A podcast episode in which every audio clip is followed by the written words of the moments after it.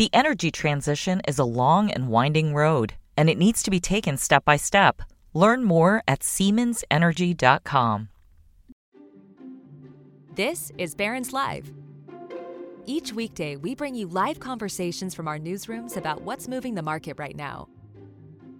On this podcast, we take you inside those conversations, the stories, the ideas, and the stocks to watch so you can invest smarter. Now, let's dial in. Hello, I'm Reshma Kapadia, Associate Editor at Barron's. Welcome to Managing Your Money, Why the S&P 500 Could Be Headed Higher Despite Wall Street's Gloom. Today with me is Savita Subramanian, Head of U.S. Equity Strategy, Quantitative Strategy, and Global ESG Research at B of A Securities. Welcome, Savita. Hi, Reshma. Great to be here. Thanks for having me. Oh, so much to talk about. And so thank you for joining us, Savita.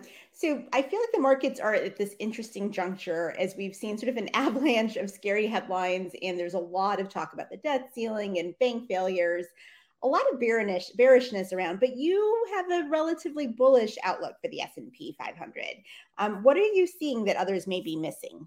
Well, you know, it's interesting because I think that, you know, we're relatively bullish, but we are bullish on kind of what I would call the equal weighted S&P 500 on stocks within the market.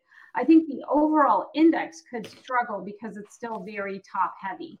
But, you know, what I think that investors may be missing, well, not missing, but I think there's two problems. One is that, you know, we've been bracing ourselves for this recession for a really long time. I mean, we've been talking about this impending recession, imminent recession, since the beginning of last year. And I think what that's done is it's created this sort of, you know, continued defensive positioning. And what we've seen over the last year and a half now is just investors, institutional investors, individual investors, sort of preparing for a pretty deep recession.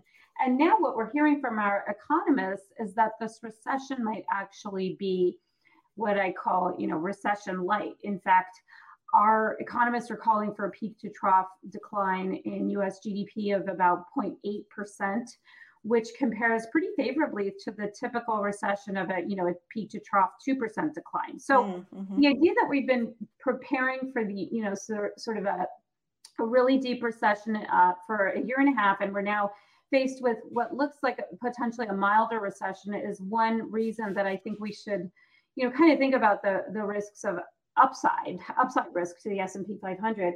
And then on top of that, I think what we've seen over this past earnings season has been fascinating in that companies, I mean, I always say never underestimate corporate America, because companies are very good at navigating, you know, differences in the macro backdrop. And what we've seen is that companies have been very nimble about cost cutting, about spending on automation to counter more expensive labor costs. So we've seen a lot of adaptive measures take place, which I think could translate into real productivity gains, efficiency gains over, you know, the next few years. Okay. So there's a lot there, and we can kind of dig into a lot of that. So that definitely explains things. So I think, you know, several people who are listening in had asked, Ray included, you know, so you sort of are basically talking about chances of a soft landing in 2023. You guys are in that camp. Is that accurate? Well, I don't know if I would call it a soft landing or a longer, shallower recession or something along those lines. But I think, and I'll leave it to our economists to come up with the right term. So far, they're just calling it a recession. But I think that the idea here is that it's not necessarily the recession of 2008. It's more of, or 2009, it's more of a, you know, kind of a longer but potentially shallower recession.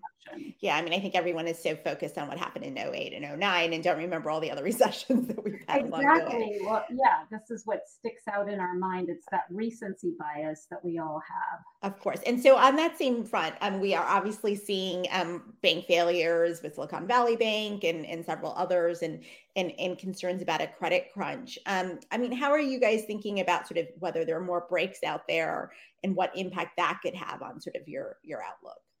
Yeah, so, I mean, it's a good question. And I think, you know, I think it's hard to know the hidden risks within these opaque financial companies. The way we're thinking about this is really, okay, you know, who's got credit risk today? Where are the unintended, you know, risks of a zero interest rate moving from 0 to 5% on the short end of the curve? Where are the, you know, the sort of hidden risks around that? And our view is that, you know, larger regulated banks are likely in a better position from a risk perspective. So if you think about the SIFIs or the GSIBs or, you know, the companies that came under pressure during 08-09 and have been, you know, very disciplined about capital, have been, you know, effectively regulated to a point where their leverage ratios are really just a shadow of their former leverage ratios. Our view is that these are the companies that are probably in better footing to navigate this environment and that haven't been allowed to take on as much risk as some of the smaller regional banks. That said, you know, I think that the big banks are also discounting more risk, just given what we've seen unfold across the regional banks. And perhaps that risk is warranted, but I think that where we are now is an environment where, again, we're all thinking about the last financial crisis. There is this sense that you really, you know, you don't want to be, you know, after one bank rolls over, if, you know, a few more banks roll over, that's a sign of, you know, a 2008 like GFC. And in our view, we think that companies are in better footing from a leverage perspective today, and assigning that type of a risk premium is not warranted for the SIFIs. Okay, so that makes sense. So that's sort of the banking outlook. Kind of brings us a little bit to sort of what the Fed is doing. So there are several sort of questions. Leilana is asking what your peak inflation rate is and what peak Fed rate you're forecasting for this cycle. So are you in the camp that we've seen a pause and this is the top, and maybe who knows how long we stay here, but we're not going higher? Or, you know, what is sort of the outlook from you guys in terms of inflation and interest rates? Yeah, definitely a pause. But I think the idea that we're going to see a cut in the second half of this year is hard to argue for, because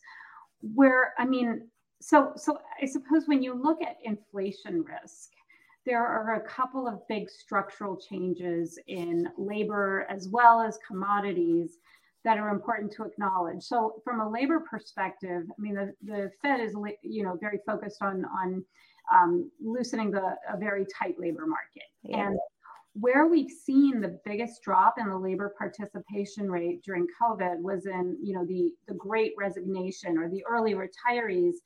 And those folks haven't come back yet. So maybe they never do. So I think that that's what companies are sort of adapting to, is the idea that, you know, and that's why they're spending on automation and AI and efficiency measures, is the idea that if we are in a structurally elevated inflation environment for labor, that warrants spending on solutions to replacing labor with other efficiencies. And I think that's where we really are in the inflation story. So the question is, you know, how quickly do efficiency gains alleviate some of the pressure in a tight labor market? There are obviously some jobs that just can't be replaced by AI or robots. So those are the areas where, you know, where we're not likely to see any real deceleration in wage pressures unless we loosen our immigration policy or we see retirees come back to work, etc. There's also this problem with, you know, services and healthcare, where a lot of healthcare workers have work in dual income families and have gone back home to take care of their children because the cost of childcare is so high. So a lot of these issues in labor, I think, are structural rather than cyclical. And that could keep the Fed pressured for longer than what the market is expecting. And then I think it's important to acknowledge that on the commodity front, things have changed pretty dramatically from where we were a few years ago.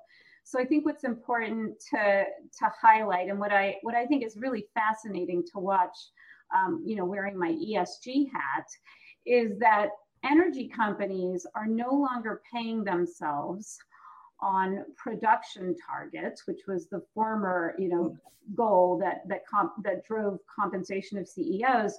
Today, CEOs are compensated based on ESG targets, on capital allocation, on, you know, dividend preservation. So the whole MO for energy companies is very different, and it's not about supply. It continues to keep constrained supply in commodities. And yes, we are getting to a cleaner, greener future where we won't rely as much on fossil fuels, but we're not there yet. And in the meantime, I think there is still, you know, some inflationary pressure in the commodities complex that we haven't seen for a while, that we haven't seen for, you know, the last 10 years now. So those are the areas where I think the Fed might be under pressure to continue to hike rates. The other thing that I think is interesting is that, you know, when you look at charts like long-term charts of inflation cycles, they tend to last for a really long time. And I feel like, you know, one of the ways I sort of try to discipline myself is I force myself to look at a lot of longer term charts. And Reshma, when you look at interest rates, when you look at inflation and where we are now within the context of, you know, 100 years, one could argue that there is much more upside risk to both rates and inflation than what I think the market is discounting. I think that's an opportunity. That's very good. I mean, we're very sort of focused on the very near term and don't look at the wider aperture, which is very important, especially at a time where there are paradigm shifts. I mean, you mentioned a couple of them, but we're also talking about deglobalization and the pressure that costs on margins to some extent. Okay. So I want to remind the audience to send in your questions, and I'll try to get to them as we get through this conversation. But, you know, I think there's a lot of questions of, based on what we've just kind of laid out here, what parts of the market are attractive at this juncture? You know, technology, for example, doesn't do great if rates are not coming down. But of course, you mentioned automation, energy efficiency. So how should people be thinking about, let's start with tech, the tech sector? So tech, I'm a little bit worried about because I think that, you know, especially, well, tech is so many things. And I think it's hard to say it's a sector. So I think that some areas of technology like AI, like automation are very interesting in terms of the potential to drive efficiency, which, you know, it's interesting. I think that efficiency is job one for corporate America. And we track, you know, word count during earnings season, just this sort of, you know, counting the number of times that a word pops up in transcripts, and efficiency was one of the most oft-used words during this past first quarter earnings season. So everyone's laser focused on efficiency, and tech helps companies get efficient. What I worry about is the overspend that we saw in technology during COVID, and that's where I think that we could be in kind of a Y2K-like setup. And what I mean by that is, if you look at CapEx trends ahead of 2000, we saw a big pickup in spend on technology relative to other areas because we were all worried about, you know, kind of crossing that millennium mark and moving dates. And obviously it was kind of a non-event if we look at it in the rearview mirror. But what we saw after Y2K was, you know, this deceleration and in fact negative sales growth for technology companies for a couple of years, in particular software. So I think that, you know, some of that demand pull forward that we saw during COVID, you know, just basically we couldn't spend on anything else. Companies weren't spending on travel or entertaining. So they really probably overspent on technology. And now I think that area, you know, just some of those nice to have applications or data packages will likely get cut going forward. So I think that those are the areas of risk within tech. You know, the other risk to technology from here, and, you know, again, this is predicated on the idea that we might be in a rising interest rate or a rising cost of capital environment for a while. Tech companies and growth companies do really well when the cost of capital is falling because they tend to be, you know, longer duration plays. So their growth is back end loaded, and a falling discount rate is just really beneficial. But if we're in an environment where inflation and rate risk is higher, I think that's another bit of the calculus that we need to incorporate into our, you know, valuation assumptions around tech companies. And what's interesting is that after the first quarter where you saw technology companies do really well, you know, I think that lured a lot of investors back into tech. We're seeing, again, really high valuations for some of these companies after some rationalization last year. So what worries me is that we're still not at a point where the market might be adequately discounting a different rate / inflation backdrop. Mm-hmm, mm-hmm. Yeah, no, that makes sense. And so when we're talking about sort of the companies that might have seen that pull forward and sort of the nice to have data packages, I mean, is that software, or like what part of tech are you worried about? Yeah, so I think it's software. I think it's actually a very idiosyncratic portion of tech. I think that maybe smaller tech companies suffer as enterprise spend consolidates into the bigger companies and cut some of the smaller tech spend on smaller companies that they had in 2020, 21. I think it's a little bit more beneficial to mega cap tech than it is to smaller companies. So I think that could keep the S&P, going a little bit better than the Russell going forward. But I do think it's very idiosyncratic. So I think that the job of us as investors, and this is more for our fundamental analysts, is to really look at where you've seen discretionary tech spending and where you're going to see those recurring revenues. But even recurring revenue, super safe software, you're seeing the timelines getting stretched out, which means less money early upfront, and that is another risk that I think that investors need to bake into their framework for assigning. So not extrapolate, right? Exactly. Yeah, some of the trends. Yeah, that makes sense. Okay, so if tech is a little bit of a hodgepodge, what are some of the other sectors that you think will lead if you do expect the S&P to do better? Yeah, so I know this sounds crazy, but I really like commodities and I like big cap financials, and the reason is that if you look at investor positioning, I mentioned earlier, we were talking about this recession that has been, kind of pushed out two quarters away every quarter for the last year and a half. I think what we've seen over this period of time is just an absolute hatred of cyclicals. So when I look at investor positioning, what's really fascinating is that by any measure, if you look at consumer staples versus consumer discretionary, if you look at regulated utilities versus regulated financials, anything with a whiff of cyclicality is at an all-time underweight relative to its defensive counterpart. Mm-hmm. And I think that leaves a very interesting opportunity for stock pickers where cyclical sectors could actually fare better than what we're expecting. So I like energy, I like materials, and I like financials for that sort of over-penalized cyclical aspect.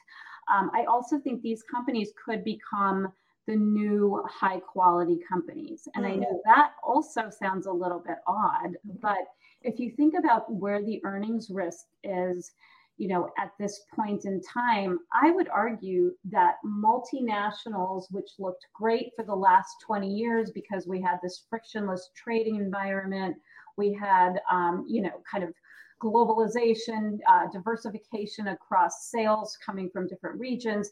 It was just hunky-dory for multinationals. And now we're at a point where a lot of those companies are experiencing some of the friction and costs around more protectionist or splinter geopolitical risk. And I think those companies become less high quality and more domestic companies become higher quality. When it comes to energy and materials, I think these are two companies that have found supply discipline, capital discipline, and that could actually translate into a higher multiple. And then financials, I think, we got through COVID without financials really taking a huge earnings hit.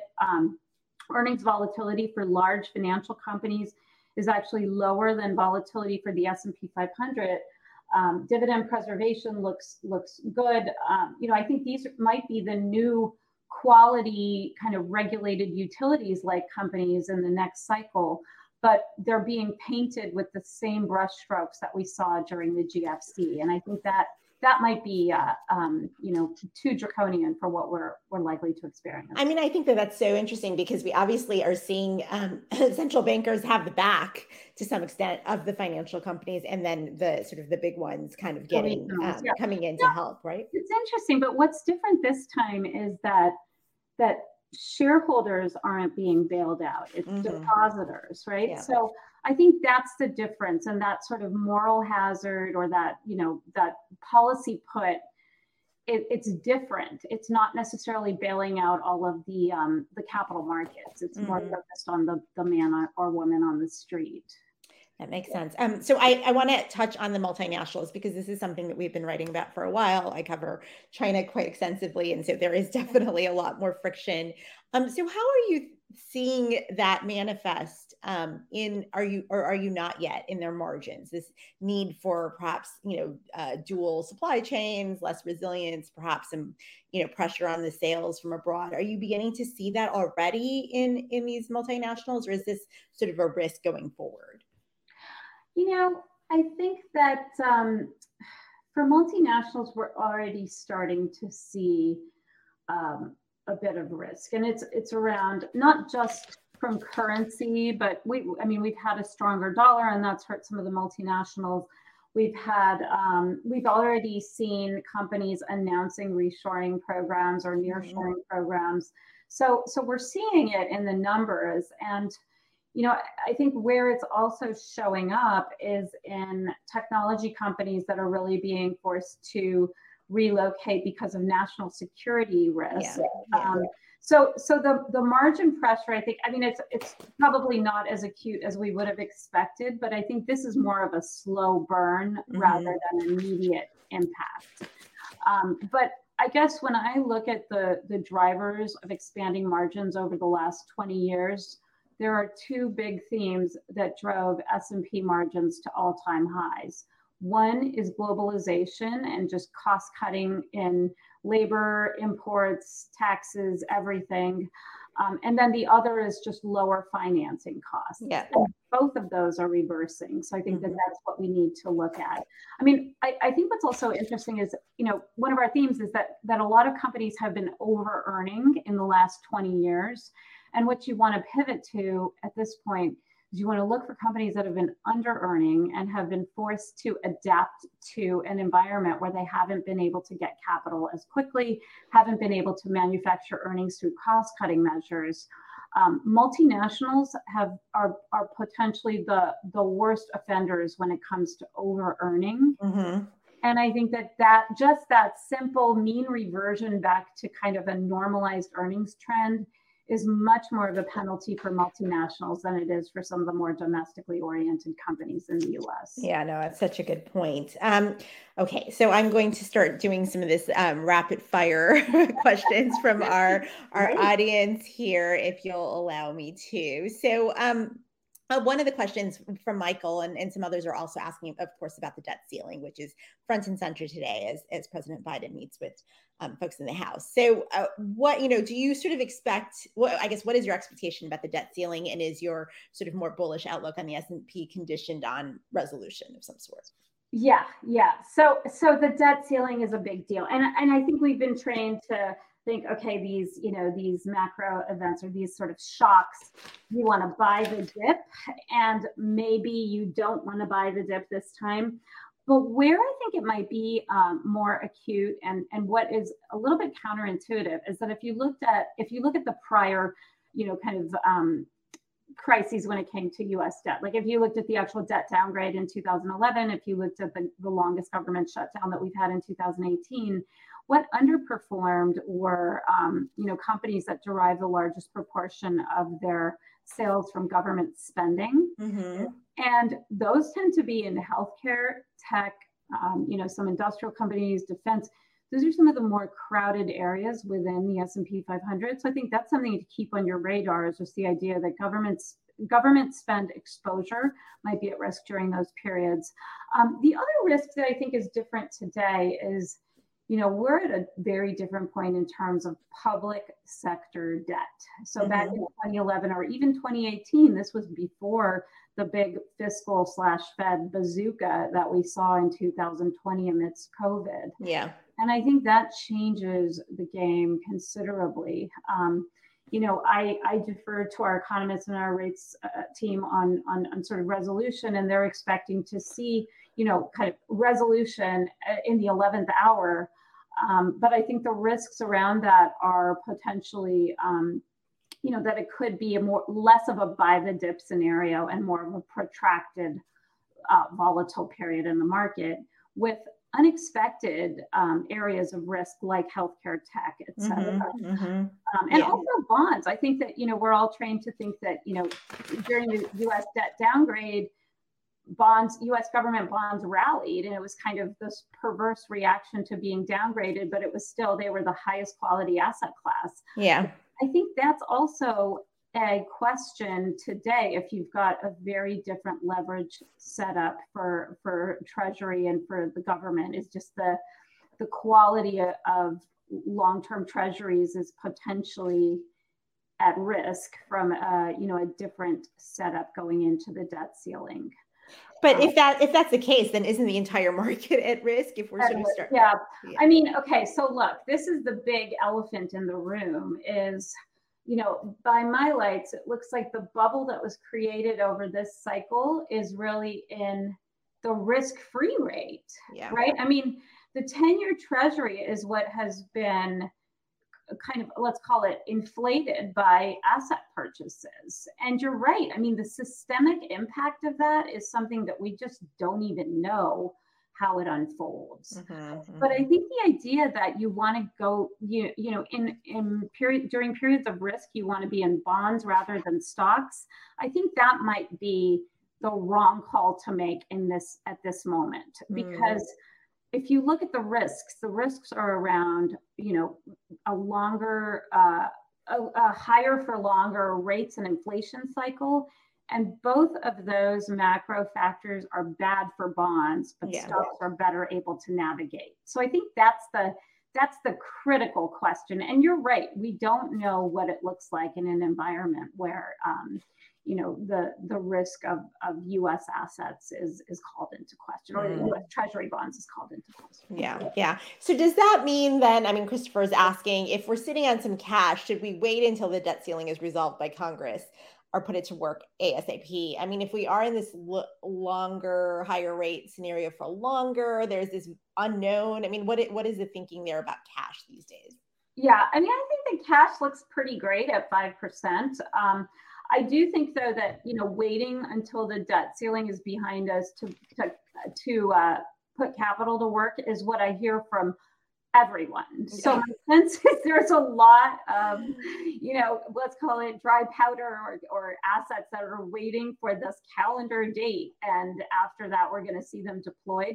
So I would argue, you know, you might miss that if everybody is waiting. It probably, we probably won't see this massive, you know, correction and everybody just gets right in.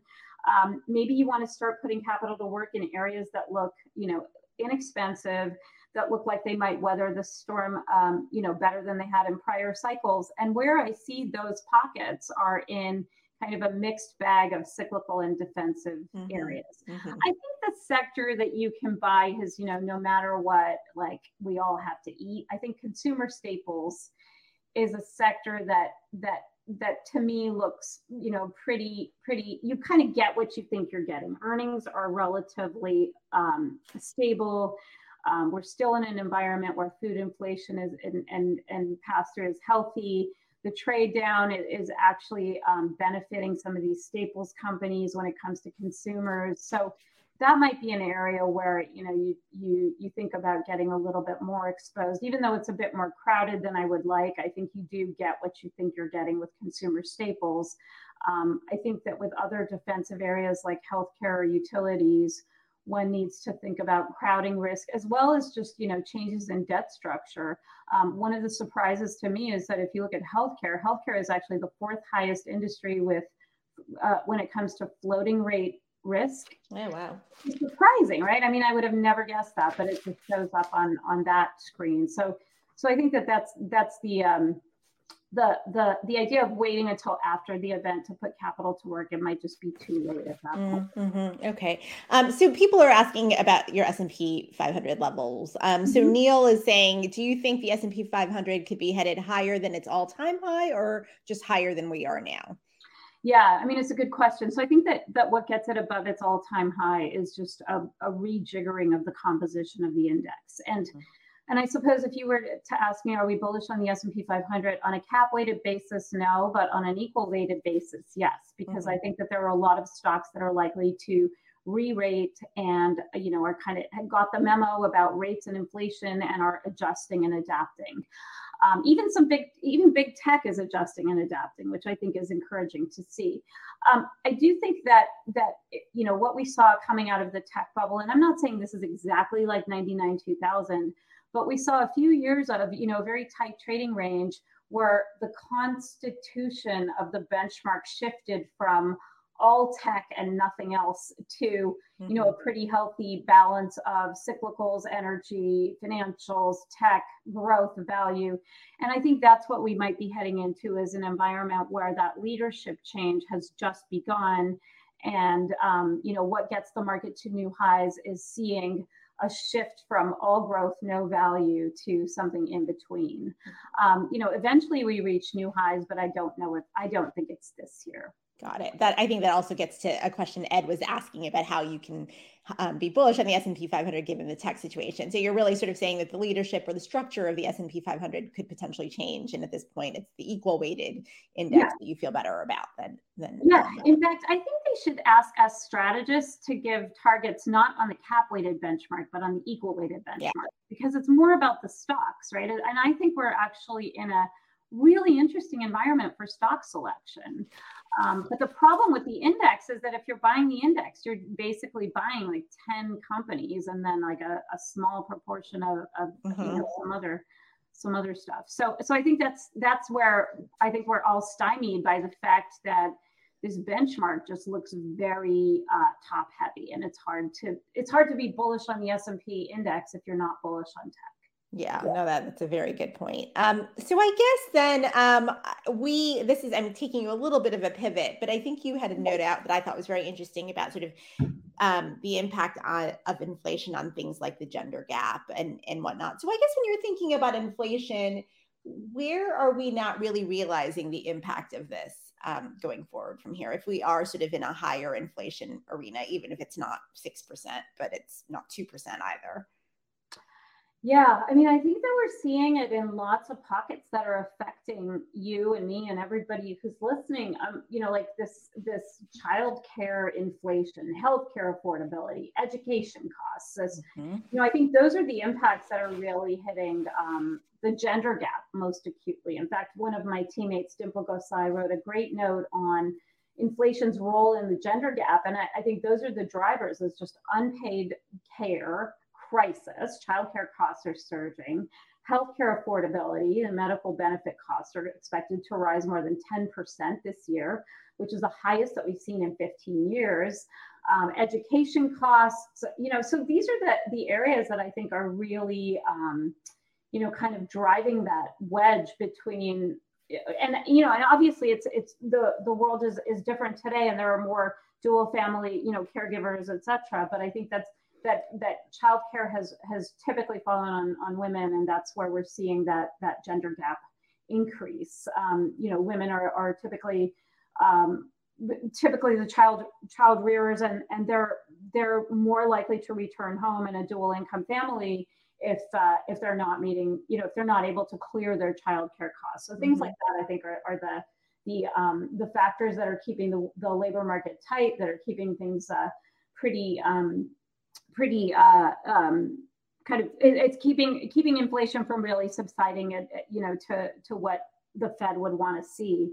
I think, you know, other pockets of inflation that we potentially need to get used to are, like I said, commodities, metals, you know, all the stuff we need for batteries, for EV. There's literally not enough metal in the world right now for getting to net zero and the amount that we need to power all the batteries. So I think that is the other area where we need to think about either technological changes, smaller batteries, or, you know, something needs to give in order to alleviate inflation in some of these raw materials.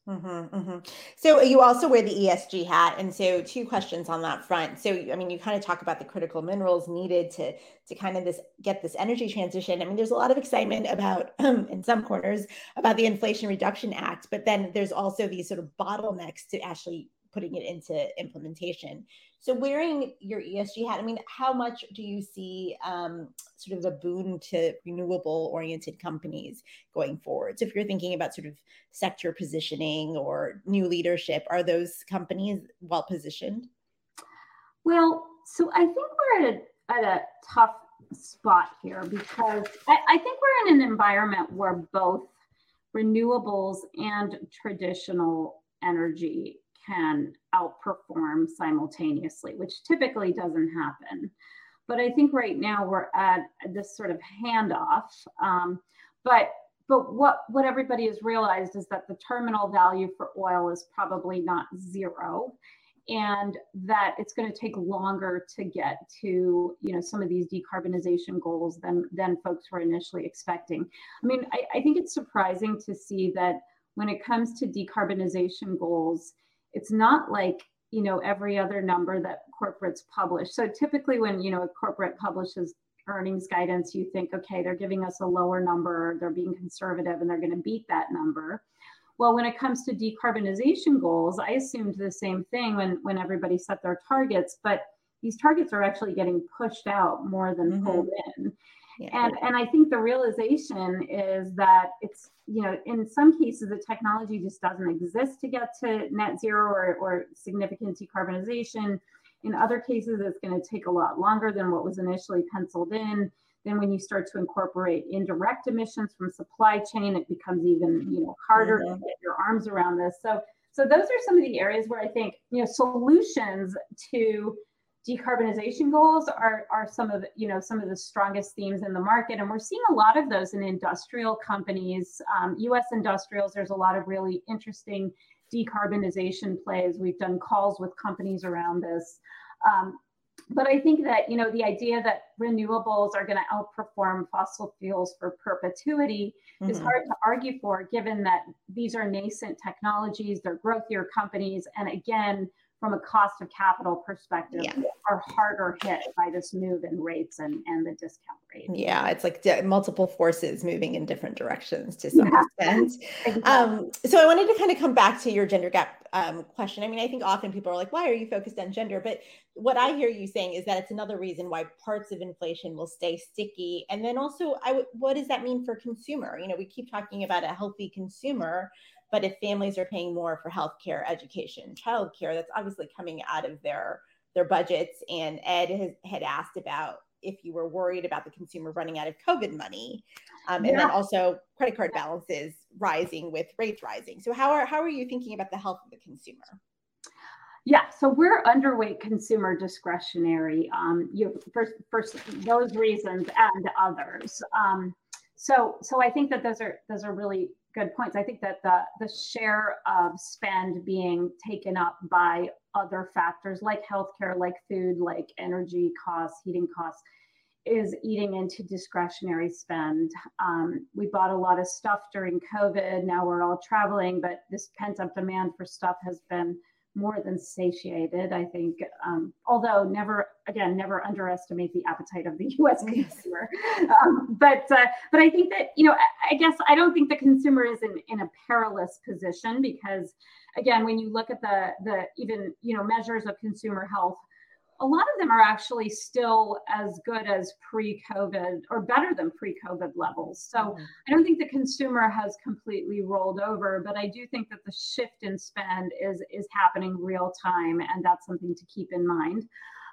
So far, wages are keeping up with, or almost keeping up with, the cost of goods.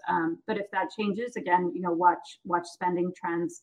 We track our credit card data religiously, and our economists are seeing signs that the trade down is really happening, not necessarily in, you know, from middle income to low, or from, you know, low to very low income, but it's happening. You know, like, it's interesting. It's happening in kind of the higher income brackets. And if you look at job losses, we've also seen more job losses in Silicon Valley and Wall Street than in Middle America. So I think that's another factor to think about, what could be different this time. And one area within the consumer spectrum that I worry about is luxury, because luxury has been defensive historically, it's been a very defensive area of consumer spending. But if we're in an environment where financial asset deflation, wealth destruction, home price depreciation, and job losses are most acute in a wealthier cohort, one could argue that luxury is not going to be as defensive. That's a very good point. And also, of course, China is a huge component in luxury. And we were sort of seeing obviously we saw a big snapback with the initial consumers, but I guess there's some concerns about what the consumer looks like in China going forward beyond the COVID recovery too. So I'm going to leave you with one question because I think we're getting some folks to sort of help us clarify because you are bullish, but you have a bit of a caveat to your bullishness in terms of which sectors within the S&P 500 are bullish, because we just talked about all the negatives, right? Job losses and sort of and all that. So just kind of explain, kind of give us a little bit more context in terms of the bullishness for the market. Is it really that you're bullish the equal weighted S&P 500 or certain sectors versus the market as a whole? Look, I'm bullish the equal weighted S&P 500. I think that the sectors that are likely to outperform are, I mentioned commodity related. I think parts of industrials